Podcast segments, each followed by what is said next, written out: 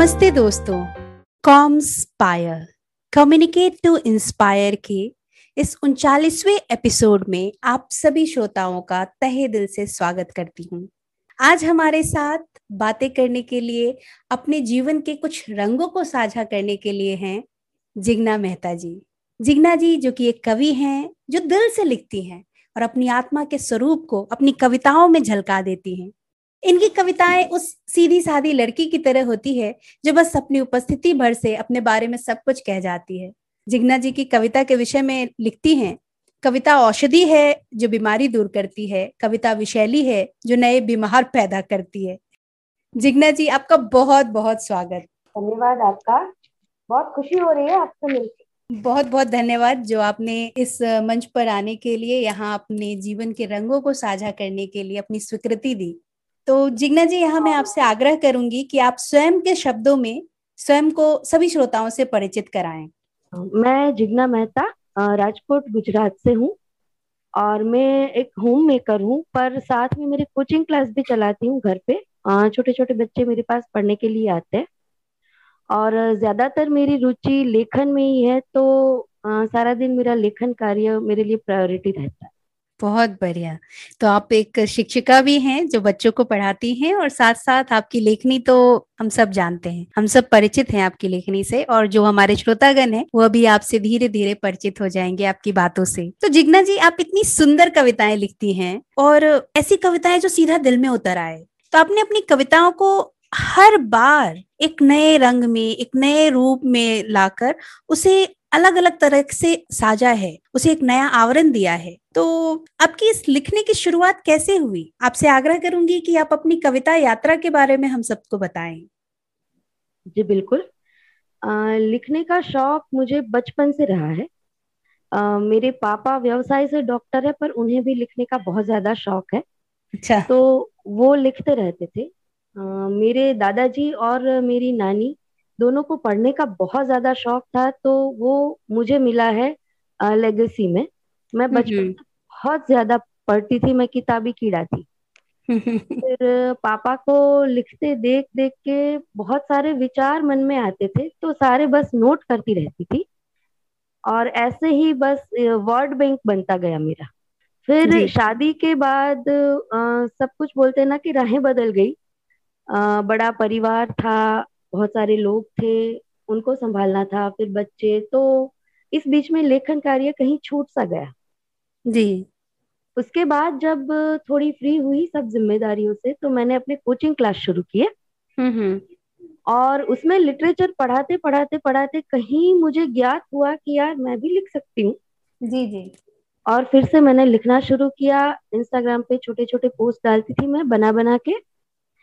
आ, हिंदी क्यों लिखती हूँ? ये तो एक मिरेकल ही है। मुझे भी नहीं पता मैं क्यों लिखती हूँ हिंदी। ये शायद मेरे पूर्व जन्म के संस्कार हो सकते हैं। क्योंकि मेरी सेकंड लैंग्वेज है। हिंदी हम गुजराती है तो गुजराती में ही बातचीत होती है। तो हम्म। ये आ, उसके बाद मुझे मेरी फ्रेंड मिली इंस्टाग्राम पे फीलिंग्स बाय वर्ड्स करके लिखती है निधि सहगल। हम्म, हम्म, जी। और उसने मुझे एक ऐप बताई मेरा की और वहाँ से बोल सकते कि मैं एक प्रोफेशनल राइटर जैसे लिखना शुरू जी। तो बस सबसे पहले आपने निधि जी का ज़िक्र किया है तो निधि जी तो सही में वो भी कमाल की कवित्री हैं और उनसे हम पहले ही मिल चुके हैं। अभी जिग्ना जी जब आप कविताएँ लिखती हैं तो आप अलग अलग रसों को अलग अलग तरह से पिरोया करती हैं शब्दों में। कभी गजलों के रूप में कभी दोहे में कभी शेर में कभी उन्मुक्त कविता के रूप में। तो आपकी हो सकता है बहुत सारी कविताएँ आपने आज तक लिखी हैं लेकिन कोई एक होगी जो आपकी सबसे प्रिय हो। तो आपसे अभी गुजारिश करूँगी कि आप अपनी सबसे प्रिय कविता को हम सबको सुनाएँ। मुझे नारी मन के विविध भाव लिखना बहुत अच्छा लगता है। जी। और कहीं भी कहीं अत्याचार होते देखती हूँ किसी स्त्री पे तो मन में पता नहीं कैसी जलन पैदा हो जाती है। तो अभी अभी हमारे गुजरात में अहमदाबाद में एक किस्सा बना था। हम्म, हम्म। एक आयशा नाम की लड़की को उसके घर वाले दहेज के लिए बहुत ज़्यादा टॉर्चर करते थे। हम्म, और उसने सुसाइड कर लिया और एक सुसाइड वीडियो बना के वो बहुत वायरल भी हुआ था वो किस्सा। अच्छा। और उसने मुझे पूरा झकझोर के रख दिया था। जी। और हम ऐसे प्यार प्रेम प्रकृति वो सब तो लिखते हैं पर जब ऐसी बातें झकझोर देती है और अंदर से जो शब्द अपने आप निकलते हैं ना वो लिखने के बाद पता नहीं कुछ अलग ही माहौल लगता है हमको। हम्म। तो उस विषय पे मैंने कविता लिखी है उसका शीर्षक है आज़ादी नारी की। आ, मैं ये कहना चाहती हूँ कि हम बहुत ज़्यादा शोर मचाते हैं कि नारी के साथ ही अत्याचार हो रहा है ये वो हम हम उसके रूट्स नहीं पकड़ते। जी। अगर वो पकड़ लेना तो उसके बाद शायद स्त्रियों के लिए सफ़र आसान होगा। जी जी। तो गौर फरमाइए। जी। क्या कोई और देगा? क्या कोई और देगा? नहीं। क्या किसी पंछी को कैद करने वाला उसे खुशी खुशी आज़ाद कर देगा? महज उसके शोर करने से या चीखने से? नहीं। डर का त्याग कर उसे उड़ने का हौसला भरना पड़ेगा अपने ही मन में। पर आज भी कोई आयशा जब अन्याय के खिलाफ आवाज़ उठाती नहीं और आत्महत्या करती है आज़ादी नारी की कोसों दूर सुन रहे हो? आज़ादी नारी की कोसों दूर है। अपनी बच्चियों को समझाओ। अपनी बच्चियों को समझाओ, तुम खुद ही तुम्हारा सबसे बड़ा सहारा हो। फिर वो कहीं नहीं रुकेगी। किसी की हिम्मत ही नहीं पड़ेगी। नाम तो सुना है मणिकर्णिका। मणिकर्णिका रानी लक्ष्मीबाई यूँ ही नहीं बनी, हौसले से बनी थी। और काल भी आधुनिक नहीं था आज के जैसे। आज़ादी का बीज नारी के मन में रोपित करना है ताकि बने वो घना वृक्ष छाया देने वाला छाया देने वाला। धन्यवाद। बहुत सुंदर जिग्ना जी। ने बहुत सुंदर शब्दों में ये बता दिया कि जो हमें कैद कर रहा है वो आप ही हमें थोड़ी ही छोड़ देगा। हमें हम्म। अंदर से हमें अपने आप को अपने हौसले को अपने शक्ति को इतना सुदृढ़ बनाना होगा कि जिसने भी हमें कैद किया उसका हम सामना कर पाए और अपने पंखों के बल हम खुद उड़ पाए। हाँ इसमें मैं एक बात ऐड करना चाहूँगी जी जी। कि ये ज़िम्मेदारी पेरेंट्स की है।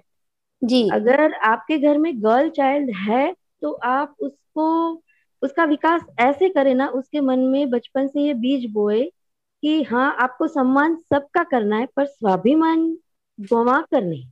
जी। आप बस आप अपने स्वाभिमान को ना मरने दे। अगर वो बचपन से उसके मन में हुआ ना तो फिर कोई भी लड़की आत्महत्या नहीं करेगी। जी जी बहुत सही बात कही अपनी क्योंकि हमें खुद सुदृढ़ बढ़ना होगा हमें खुद अपनी शक्ति को पहचानना होगा हम किसी और के आश्रय नहीं रह सकते और जब हम कहते हैं नारी शक्ति या नारी का उत्थान होना चाहिए और कई बार हम इसमें पुरुषों को उसके लिए जिम्मेदार बताते हैं पर ऐसा नहीं है कई बार जैसे आपने भी बताया कि उस लड़की ने जब सुसाइड किया तो। पूरे परिवार में सिर्फ़ पुरुष ही नहीं थे स्त्रियाँ। भी होंगी जिसने उसको प्रेरित किया जिसने उसको ज़्यादा टॉर्चर किया जी। जी तो आपने बहुत सही बात कही है अपनी कविता के माध्यम से।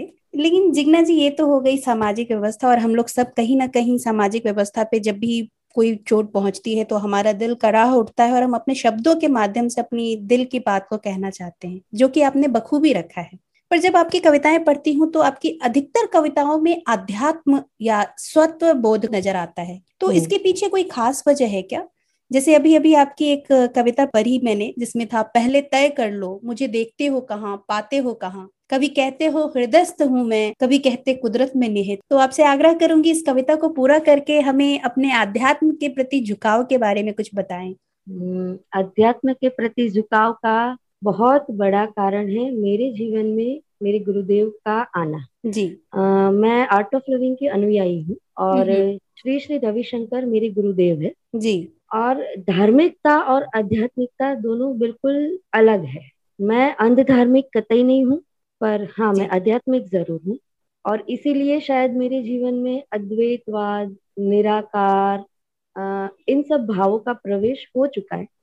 हम्म, हम्म। मैं ऐसा नहीं कहती कि मैं मूर्ति पूजा में नहीं मानती कान्हा जी मुझे बहुत प्यारे हैं। पर मैं ये नहीं समझती कि परम तत्व को प्राप्त करने के लिए ये कर्मकांड ज़रूरी है। मेरा मानना ये है कि बस आ, आप आँखें बंद कर लो दो बूंद गिरेंगे ना तो भगवान को अभिषेक हो गया। जी। और शायद हम सबकी खोज यही होनी चाहिए। हमारा जन्म ही इसीलिए हुआ है कि हम जाने से पहले कुछ साक्षात्कार करके जाए। और अगर हमारी नीयत रही तो ये साक्षात्कार हमारे साथ ज़रूर होता है। और शेख ही नहीं कर रही हूँ पर शायद शब्दों के माध्यम से हम सबको पल पल ये साक्षात्कार होता ही है। हम लेखक बहुत ज़्यादा खुश नसीब है कि हमें ये लिखने की सौगात मिली है। तो अध्यात्म और लेखन ध्यान और लेखन मेरे लिए कुछ अलग नहीं है। आ, मेरे जीवन का बहुत बड़ा और महत्वपूर्ण हिस्सा अध्यात्म और लेखन दोनों एक समान है। जी। तो आपने बहुत सुंदर से वो कविता लिखी है और उसमें आपने अध्यात्म का ज़िक्र किया है। जिग्ना जी आपने जैसे अभी बताया भी कि आपको किताबें पढ़ने का बहुत शौक है आप बहुत किताबें पढ़ा करती हैं तो किस तरह की किताबें पढ़ना आप पसंद करती हैं? अपनी कुछ पसंदीदा किताबों के बारे में हम सबको भी बताएँ। एक बात कहना चाहती हूँ कि पसंद जैसा कुछ है ही नहीं मेरी डिक्शनरी में। अच्छा। मैं देखती हूँ थोड़ा बहुत पढ़ती हूँ मुझे क्लिक हो जाता है तो फिर मैं छोड़ती नहीं एक दिन में खत्म कर देती अच्छा। पर हाँ आप बोल सकते कि काल जयी पसंद जो शाश्वत पसंद किसी को हम बोल सकते हम्म, हम्म। तो अमृता प्रीतम जी। अमृता प्रीतम में मेरी जान बसती है गुलजार साहब में मेरी जान बसती है। और हमारे गुजराती के बहुत सारे लेखक हैं जो मुझे बहुत ज़्यादा पसंद है। हिंदी में वृंदावन लाल वर्मा भी मुझे बहुत ज़्यादा पसंद है जो बहुत पुराने लेखक है पर मैंने उनको बहुत पढ़ा है। कन्हैया प्रेमचंद को पढ़ा है। हम्म। बहुत सारों को पढ़ा है पर ऐसा कुछ नहीं है कि ये मेरी पसंद है। पसंद आप बस अमृता प्रीतम को बोल सकते जी। तो जैसे अमृता प्रीतम जी के बारे में आपने बताया उनकी कोई ऐसी कविता जो आपको हमेशा याद रख मैं तुझे फिर मिलूँगी। जी जी। आप अपनी आवाज़ में उसे हमें सुनाइए प्लीज़ मैं तुझे फिर मिलूँगी। कहा, कैसे, पता नहीं। शायद तेरी कल्पनाओं की प्रेरणा बन तेरे कैनवास पे उतरूँगी। या तेरे कैनवास पर एक रहस्यमयी लकीर बन खामोश तुझे देखती रहूँ। मैं तुझे फिर मिलूँगी। कहा, कैसे, पता नहीं। या सूरज की लौ बनकर तेरे रंगों में घुलती रहूँगी। या रंगों की बाहों में बैठकर तेरे कैनवास पर बिछ जाऊँगी। पता नहीं कहा, किस तरह, पर तुझे ज़रूर मिलूं। या फिर एक चश्मा बनी, जैसे झरने से पानी उड़ता है। मैं पानी की बूंदे तेरे बदन पर मिलूँगी, और एक शीतल एहसास बनकर तेरे सीने से लगूँगी। मैं और तो कुछ नहीं जानती, पर इतना जानती हूँ कि वक्त जो भी करेगा, यह जन्म मेरे साथ चलेगा। यह जिस्म खत्म होता है तो सब कुछ खत्म हो जाता है। पर यादों के धागे कायनात के लम्हे की तरह होते हैं। मैं उन लम्हों को चुनूँगी, उन धागों को समेट लूँगी, मैं तुझे फिर मिलूँगी। कहा, कैसे, पता नहीं, मैं तुझे फिर मिलूँगी। बहुत सुंदर कविता है सच में ये अमृता प्रीतम जी की, जिसमें वो कहती है, मैं तुम्हें फिर मिलूँगी। ये जी? मैं तुझे फिर मिलूँगी। एक लाइन पे मैंने शायद पच्चीस कविताएँ लिखी। ये पहली लाइन यही होती है मैं तुझे फिर मिलूँगी। फिर पीछे मेरे भाव चले आते पता नहीं कहाँ से आते।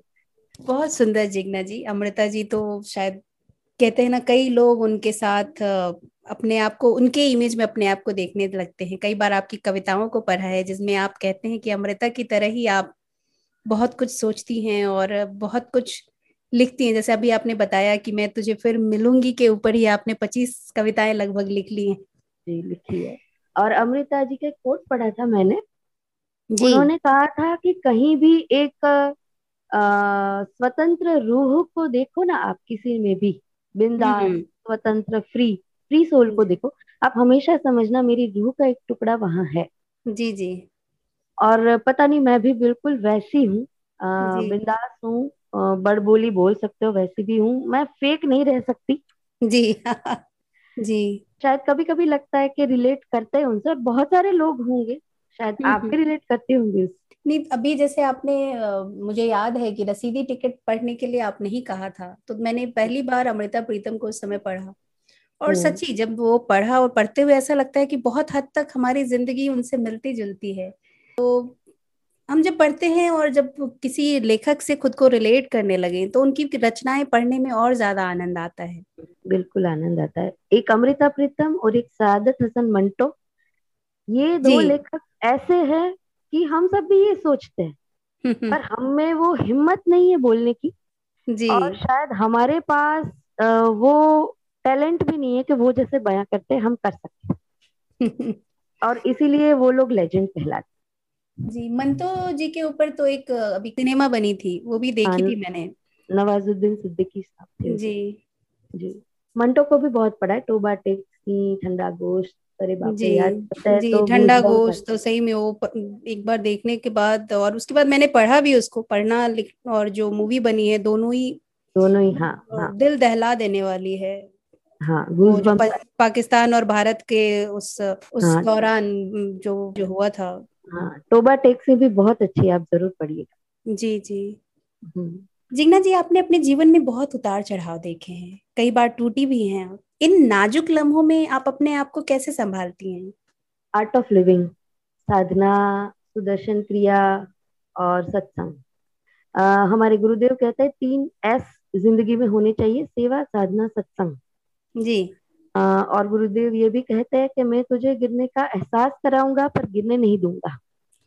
तो एक ट्रस्ट बस ये चार चीज़ें है ना मुझे आज तक मेरी ज़िंदगी चला रही है। और मैं भी चल रही हूँ। और कभी निराश नहीं किया है इन चार चीज़ों ने मुझे। हाँ दुख आते हैं निराश होते हैं गिरते हैं और फिर संभल भी जाते जी।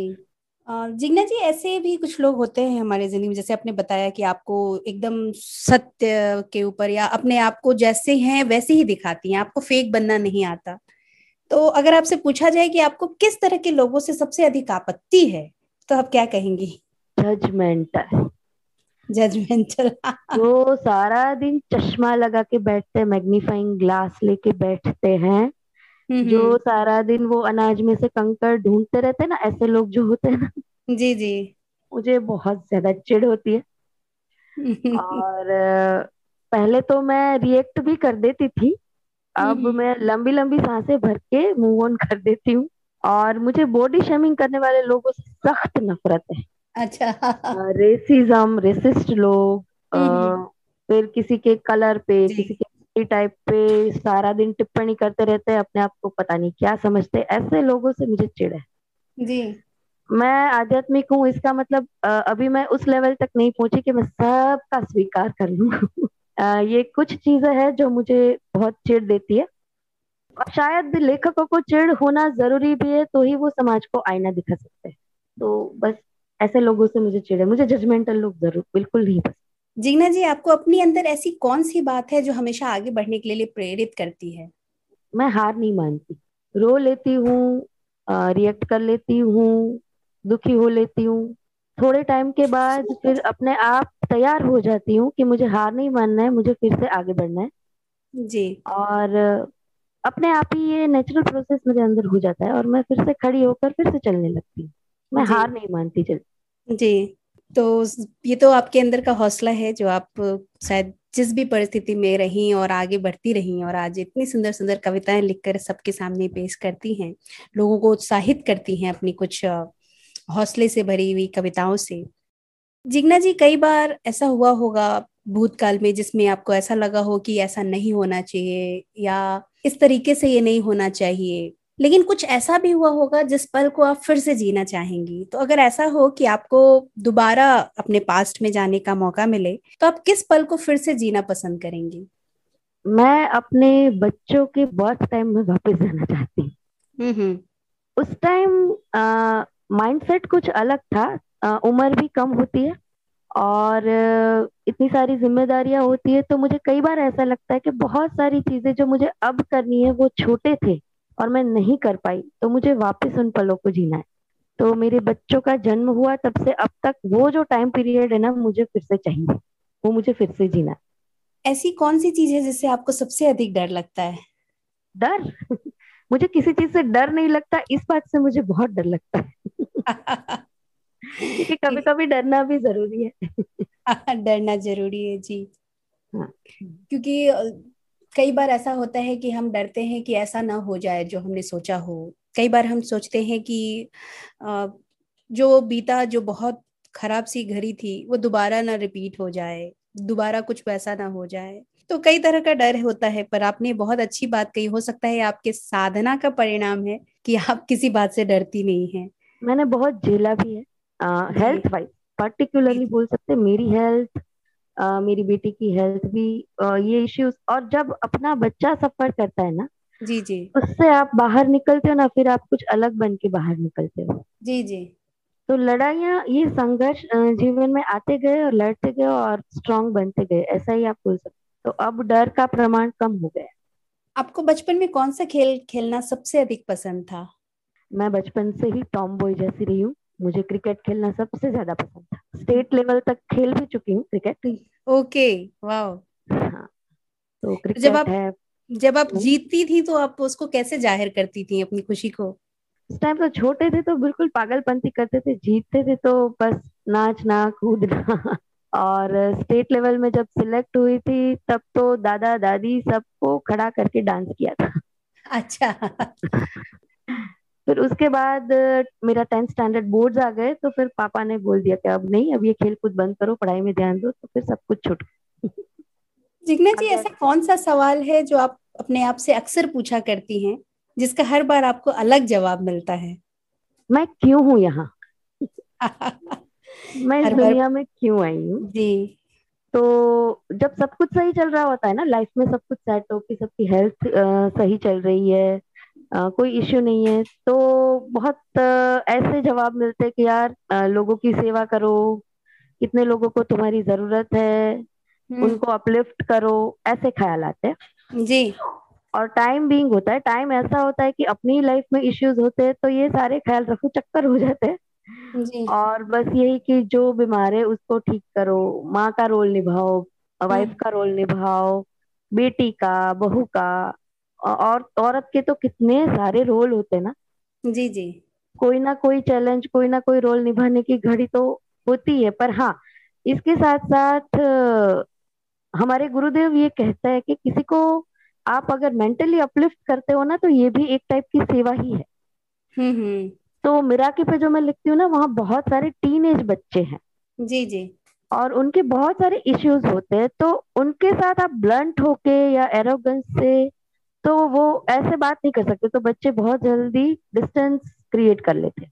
जी जी जी। तो ये गॉड गिफ्ट है पता नहीं क्या है। मैं बच्चों के साथ बहुत जल्दी मिक्स हो जाती हूँ टीनेज बच्चों के साथ पर्टिकुलर और वो अपनी बातें मुझसे शेयर करते हैं और ज़्यादातर सॉल्यूशन हम निकाल लेते हैं। जी। ये बातें बहुत छोटी छोटी है पर बच्चों का प्यार बहुत मिलता है। जी। और मुझे किसी भी इनाम या सर्टिफिकेट या मेडल से ज़्यादा ये जो माँ दीदी सुनने को मिलता है ना प्यार से मुझे वो बहुत अच्छा लगता है। जी। तो मेरे मुझे याद है हाँ, ज़्यादातर लोग आपको जिग्ना माँ के नाम से ही जानते हैं। कुछ लोग जिग्ना दीदी बुलाते हैं लेकिन ज़्यादातर लोगों को जिनको मैं जानती हूँ पर्सनली वो सब जिग्ना माँ ही बुलाते हैं। जी माँ तो पता नहीं कितने बच्चों की माँ हूँ पर ये जो मिलता है ना उसमें इस सवाल का जवाब भी छिपा होता है कि मुझे शायद ये करना है। जी। मुझे इन लोगों की मदद करनी है जितनी हो सके मुझसे उतनी मेंटली अपलिफ्ट करना है इन। जी। आपको यदि मौका मिलता है कि किसी सेलिब्रिटी से आप मिल सकते हो तो आप कौन सी सेलिब्रिटी से मिलना पसंद करेंगी? हम्म, अगर एक तो मुझे अमृता प्रीतम से तो ज़रूर ज़रूर ज़रूर मिलना। जी। और मेरे लिए और सेलिब्रिटी मेरे गुरुदेव ही है। मैं और किसी को ज़्यादा सेलिब्रिटी मान नहीं सकती। रविशंकर जी उनके बारे में कुछ दो शब्द बताएँगे आप? गुरुदेव श्री श्री रविशंकर बेंगलोर में उनका आश्रम है इंटरनेशनल आश्रम। हम्म हम्म। और एक 153 कंट्रीज़ में इनके आश्रम है और इनके डिवोटीज है फॉलोअर्स है। हम्म। ये सब तो मटेरियलिस्टिक बातें हुई पर अ, मैं भी ज़्यादा गुरु या व्यक्ति की बातों को इतना मानना इसमें मैं बिलीव नहीं करती थी। हमारे घर में ही पूरा माहौल था आर्ट ऑफ़ लिविंग का पर मैं हँसी उड़ाती थी मैं सच बोलती मैं हँसी उड़ाती थी कि ये सब ये क्या पागल हो रहे हैं? हम्म हम्म। और फिर पता नहीं मेरा टाइम आया मैंने आर्ट ऑफ़ लिविंग का बेसिक कोर्स किया। हम्म। बेसिक कोर्स से मुझे ऐसी अनुभूति होने लगी कि गुरुदेव कहीं मेरे आसपास जी जी। आ, ये आप फील कर सकते हो उनकी कॉन्शियसनेस इतनी ज़्यादा एक्सपांड हो चुकी है कि you can feel his presence hmm hmm कभी कभी आप उनकी प्रेजेंस फील करते हो आपकी तकलीफ़ जैसे उन्हें पता है। जी। और ये भी नहीं है कि वो ऐसे ही चमत्कार होकस पोकस वो खुद फिजिक्स में बीएससी ग्रेजुएट है साइंस ग्रेजुएट हम्म, और साइंस का बेस लेकर ही उन्होंने अपनी सुदर्शन क्रिया का आविष्कार भी किया है। हम्म, हम्म। और सुदर्शन क्रिया करने के बाद ये जिग्ना का नया जन्म है। मैं बस एक वाक्य में सबको कह सब कुछ कह सकती हूँ कि ये मेरा नया जन्म है मेरे गुरुदेव के आने के बाद। क्या बात है। तो आपने कब से करना शुरू किया था ये जो ये क्रियाएँ मैंने के बाद? 2011 से। 2011 उसके बाद मैंने जो भी विश किया मतलब मेरे लिए नहीं गुरुदेव पर्टिकुलर कोर्स करने के बाद मैंने सोचा गुरुदेव मुझे आपसे मिलना है। मेरे पास लिमिटेड पैसे हैं मैं उसी से आ रही हूँ। ये मन ही मन गुरुदेव के साथ बातें होती है। मैं बोल रही थी मेरे पास बहुत लिमिटेड पैसे हैं मैं एक बार आ सकती हूँ मैं बार बार आपके पास आश्रम नहीं आ पाऊँ। बस ये संकल्प करके मैं आश्रम पहुँची। हम्म, मेरा बर्थडे था। गुरुदेव इतने बिज़ी रहते हैं उनके पास इतने देश विदेश के नेता ये वो सब उनको मिलने आते हैं। मैंने बस आश्रम में प्रे किया था कि गुरुदेव मुझे आपसे पर्सनली मिलना है मेरे पास इतने ही पैसे पता नहीं उस दिन सामने से कॉल आता है कि गुरुदेव आपको कुटीर में मिलने के लिए बुला रहे। मैं कोई नहीं कुछ नहीं और हम्म, उन्होंने मुझे सामने से कुटीर में मिलने को बुलाया बड़े प्यार से मुझसे मिले मुझे ब्लेसिंग्स दिए मुझे गिफ्ट दिया स्प्रे की बोतल दी उन्होंने। और वो जो कंटेंटमेंट है ना वो जो संतोष का भाव है ना वो आज तक मेरी ज़िंदगी में है उसके बाद कभी गया ही नहीं। तो ये अब जो गई थी आर्ट ऑफ़ लिविंग के लिए अपने हेल्थ के खराब होने के बाद गई थी या ठीक होने के बाद गई थी? अ, मेरी हेल्थ मुझे अस्थमा का सीवियर प्रॉब्लम था। हम्म। तो और हमारे घर में बहुत सारे लोग आर्ट ऑफ़ लिविंग को फॉलो करते हैं इन लॉज मेरे साथ। जी। और तो कुछ तो टीचर भी है आर्ट ऑफ़ लिविंग के। तो हम्म। सब मुझे बोलते रहते थे तू कोर्स कर तुझे अस्थमा में बहुत ज़्यादा हेल्प मिलेगी इससे। पर जैसे मैं बोला ना कि मैं ही मज़ाक बनाती थी इन चीज़ों का जी जी। मैं गई नहीं। फिर शादी के ग्यारह साल बाद मेरे कर्म शायद हुए कि अब मुझे करना है और मैंने किया। हम्म हम्म। जैसे ही किया मेरे अस्थमा तो अब समझो गायब ही है, है ही नहीं मेरे साथ। और मुझे और भी बहुत सारे हेल्थ प्रॉब्लम्स थे उसमें भी मैं अब अब मुझमें लड़ने की हिम्मत आ गई आर्ट ऑफ़ लिविंग करने के बाद। जी जी। जी जी ये जो आपने बताया आर्ट ऑफ़ लिविंग के बारे में बहुत सारे लोग हैं जो जुड़े होते हैं और कई लोगों का मानना होता है कि जब वो इससे जुड़ते हैं तो उनकी कई सारी बीमारियाँ या किसी मानसिक तरह की जो बीमारी होती है वो भी ठीक हो जाती है। तो आपने एक कहते हैं ना एक सजीव उदाहरण है जो बता रही है कि आपका कितना अच्छा हुआ और आप, आप अपना नया जन्म बताती हैं आर्ट ऑफ़ लिविंग के साथ। जी बिल्कुल गुरुदेव के साथ। हमारा समापन के पहले आपसे गुजारिश करूँगी कि एक और कविता आप हम सबको सुना दें। अच्छा कविता के बारे में ही कविता सुना दूँ? जी जी जी। कि मैं जो लिखती हूँ मेरी कविता कैसी है? हम्म हम्म। वो कोई श्रृंगार कर बंठन नहीं मचलती है। मेरी कविता श्रृंगार कर बंठन नहीं मचलती है। वो गुलैंची के कर्ण फूल गुलैंची मतलब चंपा के जंगली फूल। जी। वो गुलैंची के कर्णफूल और हार पहन बेफिक्री से थिरकती। हम्म। ना गुलाब का शबाब ना अमलतास का रुआब आँखें कज्जल भरी अपने ही वर्ण और स्वयं नियोजित स्वर। बस नाचती रहती है बेफिक्री से थिरकती। कोई चाहे तो निर्लेप कोई हँसी उड़ाता तो निर्मोही कोई निर्लज भी कहे उसे क्या पता वो कहाँ है सुनती वो भील कन्यासी। शिव को मुँह लगाने नाचती पार्वती जी से मेरे आत्म के शिव हो या आपके मन के महादेव? जंगली तापसी सी मेरी कविता जंगली तापसी सी मेरी कविता। धन्यवाद। बहुत सुंदर।